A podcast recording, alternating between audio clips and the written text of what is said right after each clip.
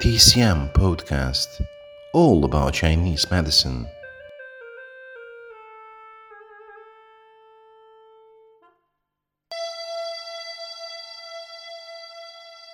Welcome to a new episode at TCM podcast. Today we are going to talk about the art of cupping therapy. I will mention the history and the contemporary use of cupping therapy the indications and contraindications, and let's start. The cupping therapy has been used in China for thousands of years. In its primitive form, using cattle horn primarily to withdraw pus and blood in the treatment of boils, cupping was then used as an auxiliary method in traditional Chinese surgery and in time developed into a special therapy method. The earliest records of cupping in ancient China was found written in ancient books so called Shu on silk. The texts were buried 186 BC in Mawang Dui tomb. Through several thousand years of accumulated clinical experience, the clinical applications of cupping have become increasingly wide. During the Qing dynasty, which was from about 17th to 20th century, the original natural horn cup has been replaced by bamboo, ceramic or glass cups, because cupping is traditionally used in China, the technique has been inherited by the modern Chinese TCM doctors.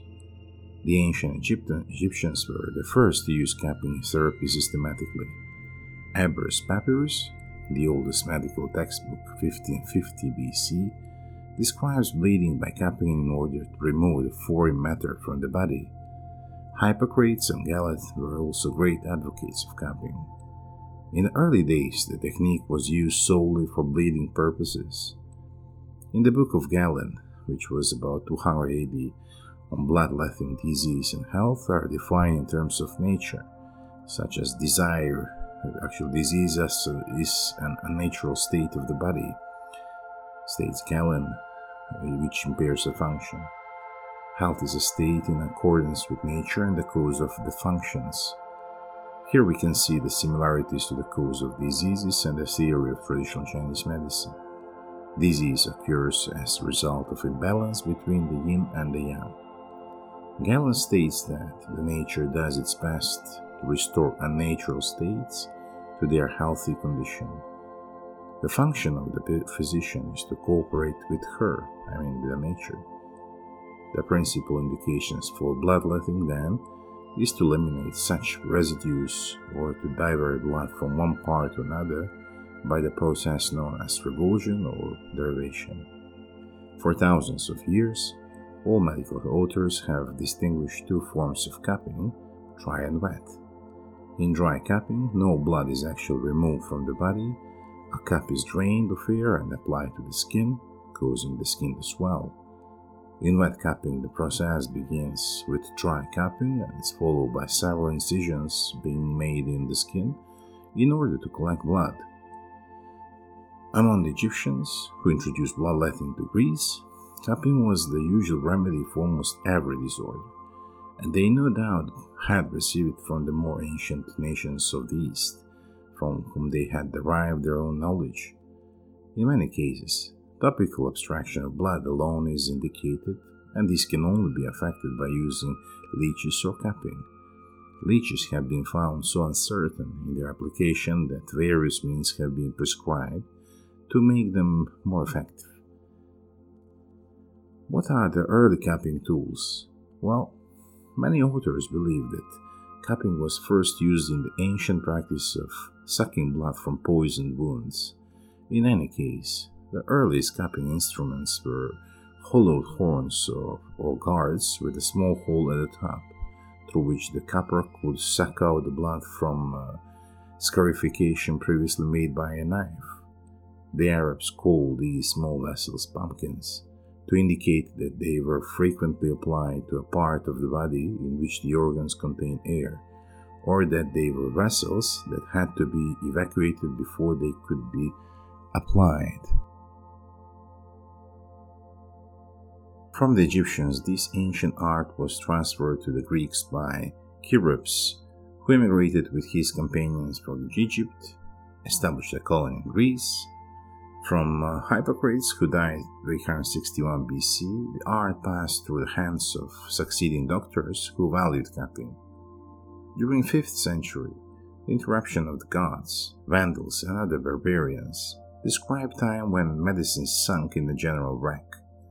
Fortunately, during 9th century, after the Saracens had expelled the Goths, Arabians cultivated medicine for future 400 years. Arabian physicians began to extend itself into Italy. For Spaniards, they established medical correspondence with Italian physicians, and the Greeks were emigrating to Italy in the 15th century. At the time being, Italy became the favorite field of medical science. European and American doctors and surgeons were employing capping therapy to treat a variety of conditions up to the late 1860s.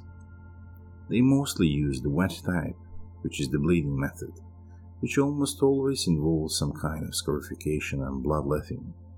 However, after 1860, interest in the invention of new scarificators declined as wet capping decreased in popularity and medical attention shifted the therapeutic varieties of dry capping. The dry technique offered even greater opportunities for inventors for dry capping, basically, as it is traditionally practitioners believed, uh, it, is, it acts as a revulsive or derivant. By the 19th century, these once hotly debated terms had become almost interchangeable in discussions of capping. In either case, the source of pain was presumed to be somewhere below the skin, and the pain was relieved by moving blood away from the affected part up to the surface of the body. According to traditional theory, this was a mean of relieving an affected part by deliberately setting up a secondary inflammation or running sore in another area of the body. Counter irritations were traditionally produced in a number of ways, among them blisters, kosheri, moxibustion, and dry capping. Dry capping stimulated much of the debate on the subject of disease in the 19th century, as well as many physiological experiments. Although physicians generally agreed that the dry capping had a curative value if employed properly, they disagreed widely on when to employ this remedy and on the manner in which it was best applied. Mothers with breast problems in the 19th century were treated by physicians with either large doses of tartar, emetic, a strong purgative, or capping. At first, breast capping consisted of special design capping with perforated hole for nipple. Most breast pumps were exhausted by mechanical means. In the 1920s, some breast pumps were attached to electric motors. Breast pumps have continued to be employed up to the present day. From 1834 to 1975, more than 60 breast pumps were patented the majority in the period from 1860 to 1920. What about the capping in the Middle East? I mean, about the wet capping? Hijama, as it is known in the Arabic world, which also translates to restore to basic size or to diminish in volume, which is the bloodletting capping, has been quite extensively practiced by the Arab nations throughout history. The Prophet Muhammad is reported to have been a fervent user and advocate of capping therapy. It was reported that the Prophet said that capping is useful against the heat of the liver and spleen and various blood related tumors in these two organs, and it's also useful, useful for tumors of the lungs, arterial pulsation, pleurisy, and all blood related diseases weighing in the lower part of the knee to the hip. Further puncturing of the median vein helps against the various swellings that appear throughout the entire body, especially when the swelling is blood related and contains poor blood in general. In addition, puncturing of the arm's vein helps against the ailments in the head and neck that result from excessive amounts of blood or from septic blood. Puncturing of the jugular vein helps against the ailments of the spleen, asthma, thoracic cavity, and forehead pain.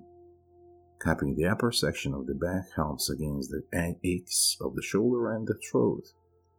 Further, capping the two jugular veins help against the ailments of the head, face, teeth, ears, eyes, nose, and throat, if these ailments were caused by excessive presence of blood, soil blood, or both.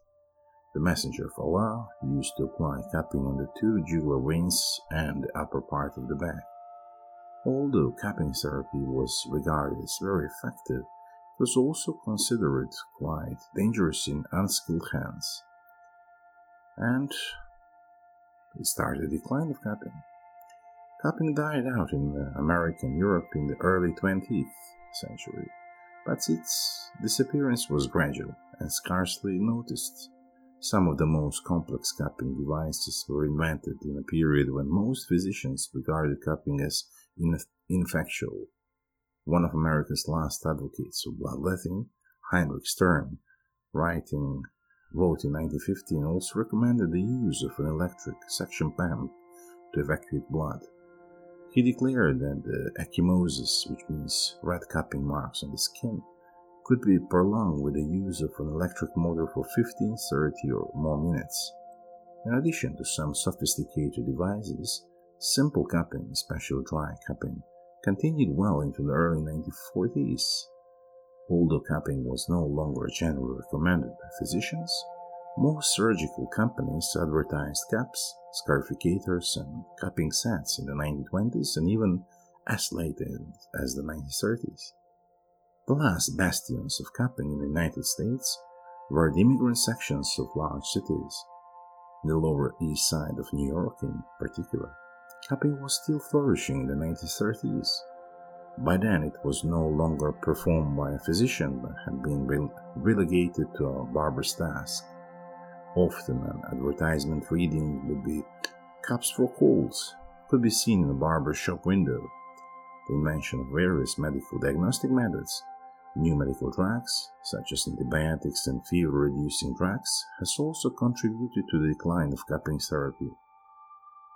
New chapter for cupping therapy began in 2006 Oscar-winning actress Gwyneth Paltrow decided to reveal her newly acquired cupping therapy marks at the film festival in New York by wearing a low-cut dress which showed uh, circular marks across her back and shoulders.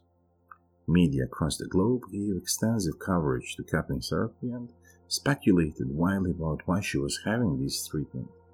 It seems these acts stimulated healthy public debate in natural health and complementary medicine circles.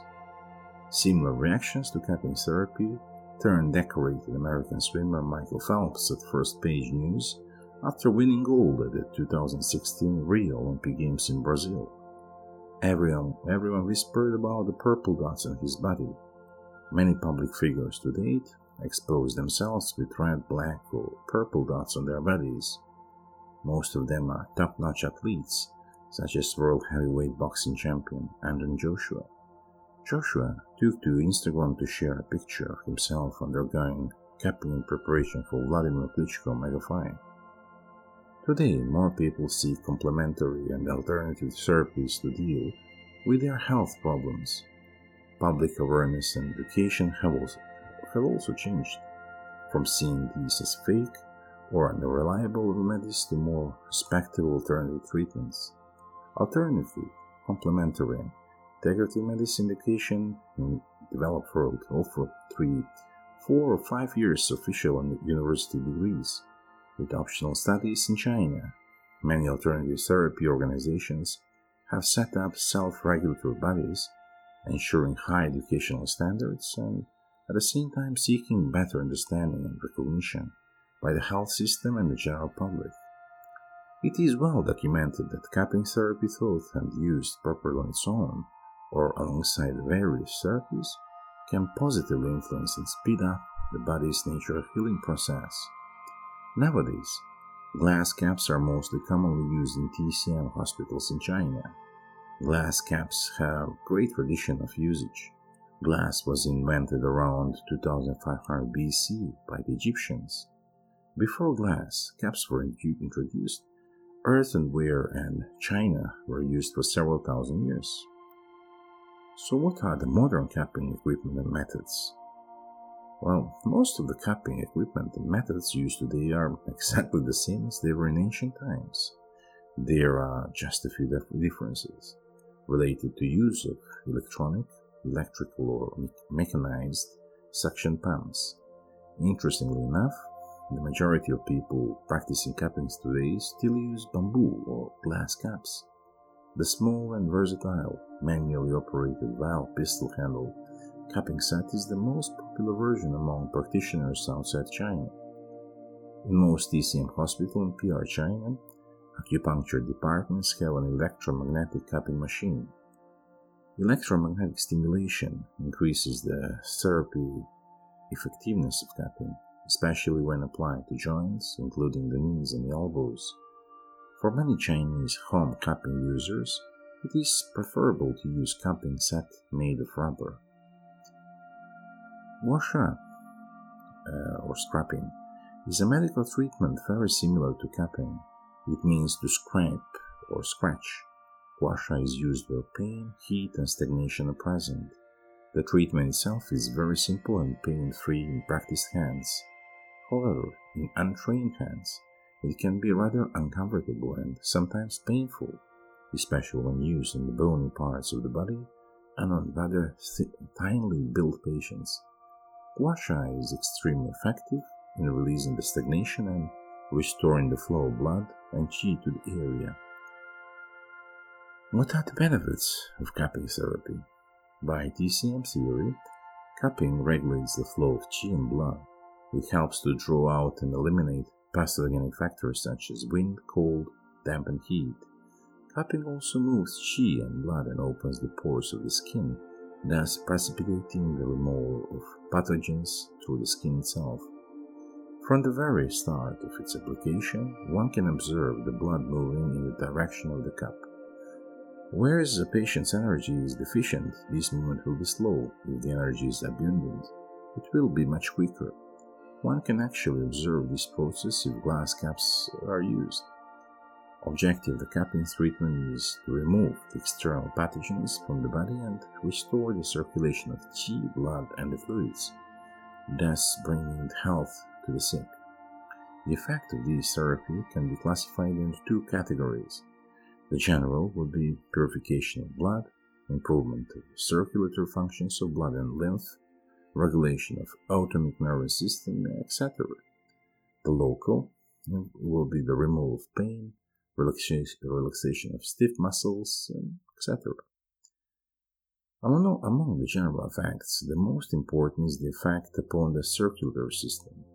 Owing to the pool of low pressure, the flow of blood in the arteries and veins increases, although in the case of the later, localized spots of, of congested blood appear and then disappear.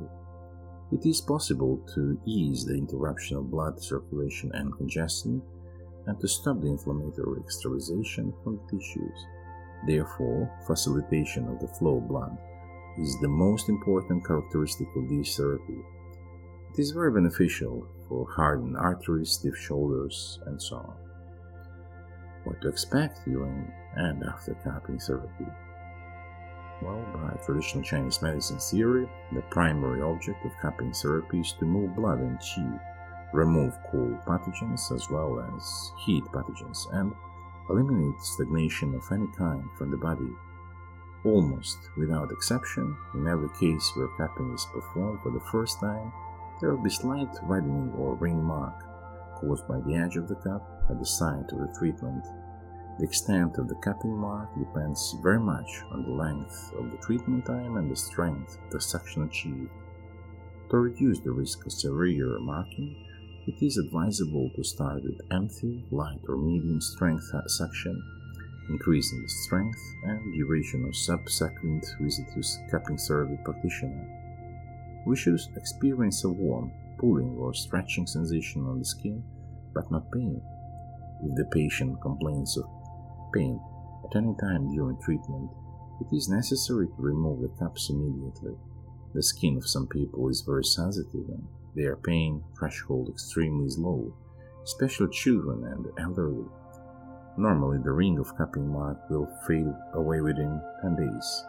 Elderly and very young people are particularly susceptible to severe marking and blistering. This is another reason for monitoring the patient during treatment. if the blister is not noticed at an early age and stage, it may result in an unnecessary large open wound. During the cupping days or weeks, cupping users should refrain from eating rich and greasy foods. Light, warm meals in winter and salads in the summer are preferred. The fluid intake should also be increased at least 20% during the period, which will help with the metabolism and uh, the detoxification process. A warm feeling throughout the body, some per- perspiration and a sense of relaxation normally follow treatment due to improved circulation and muscle relaxation. Should you feel cold, shivery, and extremely tired after treatment, a warm drink and up to 30 minutes of rest are highly recommended before leaving the clinic. Like many other therapies, cupping therapy isn't a silver bullet for all diseases. The full benefits of these therapy are usually achieved after between 5 and 10 visits. Sometimes the benefits are noticed immediately, but short lived, in particular when dealing with emotional complaints or long standing musculoskeletal problems. 10 sessions are considered as one course of treatment. Patients under 16 years of age normally require less treatment. Methods of cupping therapy are numerous. It is considered to have about 11 commonly used methods of cupping with different functional purpose or aim to produce such as light cupping, medium, strong of course, moving cupping, light moving cupping, needle cupping, moxa cupping, flash cupping, which is named Shanguanfa, bleeding, which is the wet cupping, they call it Xue herbal cupping, Yao Guanfa, and water cupping. About the precautions and contraindications, cupping therapy in general is very safe and has no side effects. There are few exceptions, however, and when these are observed, the implementation is safe and the benefits are generous. Cupping is contraindicated on an empty stomach, particularly during the long fasting periods and in people suspected of hemorrhage of any kind. Do not employ cupping therapy over the eyes, sunburn on, or burns in general, open wounds, or a recent trauma. During pregnancy, avoid cupping to the lower and upper abdomen the lower back can be cupped until the sixth month of pregnancy using light or medium cupping methods only. So, to conclude, uh, this was the talk about cupping, the art of cupping. As I mentioned previously, we talked about the history, bit the development of the cupping, the indications contraindications, precautions, of course, and uh, usage in contemporary time. I hope you enjoyed in this very episode, and I wish you to hear you next time with love and light.